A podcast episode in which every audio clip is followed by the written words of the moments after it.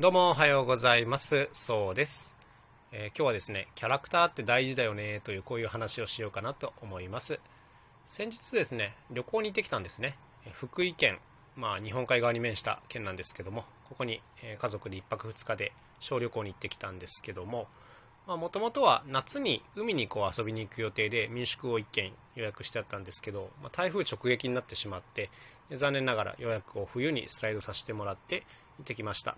あの冬は冬でねカニ料理とかがすごいっていう話を聞いてたんであのなんかこれはこれでいいよなと思いながら行ってきたんです。で僕らの住んでる愛知県からはどうかな片道34時間ぐらいで、まあ、割とサクッと行けるので、まあ、小旅行という感じでね楽しく行かせてもらったんですけども今回そこの宿、まあ、民宿で僕たちを担当してくださったのがねこの宿のおかみさんまあもうおばあちゃんっていう感じなんですけども、えー、こういった方が、まあ、接客からご飯からいろいろ担当してくだくださったんですけども、まあ、この方がね あのいい感じだったんですよね。いい感じっていう言い方もあれなんですけどなんかあのとりあえず宿に着いて、まあ、入るじゃないですか。でなんかチェックインみたいなのあるでしょ？大体。こう鍵をもらって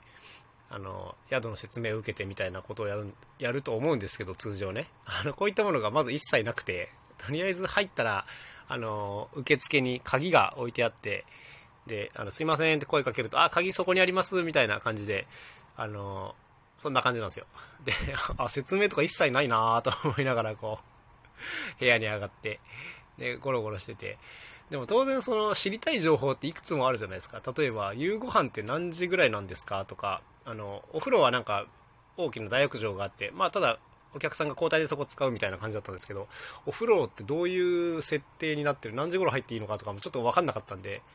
うん、なんかそういう聞きたいことがいろいろあったんですけどなんかとりあえずいなかったんで あのあの雑な民宿だなと思ったんですよ。あの最初のファーストインプレッションとしてはね。そうそうそう。でなんか部屋についてもなんかあれがないこれがないとか例えば冷蔵庫がないとかでねあのなんかビールとかを持ってきてて、え、冷やすの部屋で冷やせないなと思って、まあまあ、とりあえずちょっとこれまとめて聞きに行かなきゃいけないなっていうことで、あの、おかみさんを探していろいろ聞くと、もう全然あの、ニコニコと対応してくれるんですよ。で、あ、いい人だなと思って、で、冷蔵庫とかもこう、うちで預かっといて、また出しますよっていう風な対応してくれたんで、全然あの、おおむね問題はない、問題はないんです。まただ、この、すっとぼけてたっていう感じなだけで、そうそうそう。で、まあ、じゃあご飯の時間も聞いて、6時ぐらいに下に降りてってご飯をいただくわけです。で、今回もカニ料理っていう、カニコースか、になってて、もう本当にカニ尽くしだったんですけども、あの焼きガニっていうのがありましたね。こう鍋みたいなものの中にカニの切り身が入ってて、こうしばらく焼いて香ばしくなってから食べるというこんな感じで焼きガニの鍋にこうカチッと火をつけてで出ていかれるんですねであこれ聞いとかんといかんなと思ってこれってどれぐらい焼いたら食べ頃なんですかっていうことを聞いたんです。慣れてないからね。そしたら、あ、私また後で見に来ますから大丈夫ですよっていうふうなことをおっしゃったんです。ちょうどいい頃に来ますからって言って、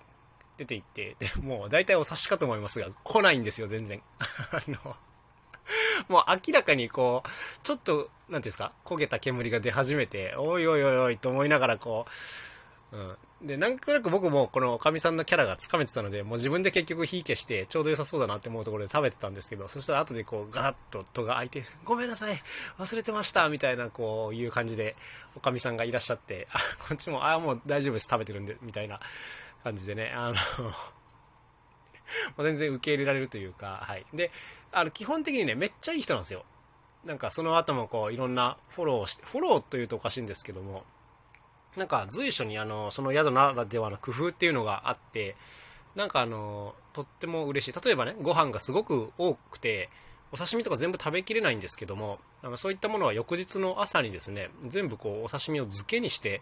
出してくれたりとかあのイカも食べきれなかった分翌朝にバター焼きにして出してくれたりなんか